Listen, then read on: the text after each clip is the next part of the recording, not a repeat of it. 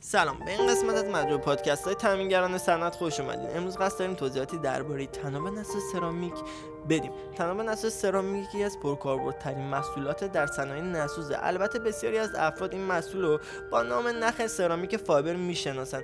تناب نسوز سرامیک فایبر از بهترین گزینه ها برای جایگزین آزبست به شمار میاد در مورد ساختار این تناب نسوز باید بدونید که الیاف سرامیک اصلی ترین جزء تشکیل دهنده این نخ نسوزه. در بازار این تناب نسوز به دو شکل عرضه میشه که عبارتند از مقطع گرد و مقطع چهارگوش. یکی دیگه از مهمترین ویژگی های تناب نسوز تحمل حرارته. به گونه که متخصصان بیشماری در زمینه مواد نسوز تحمل حرارت این محصول رو تا 1260 درجه سانتیگراد تخمین زدن. از موارد استفاده این محصول می‌تونیم به چند مورد اشاره کنیم. آب بندی و آیق بندی مخازن و شفت و پمپ های حرارت بالا استفاده در آیق بندی کوره ها ساخت و دوخت لباس های نسوز ساخت پرده های حرارتی و غیره.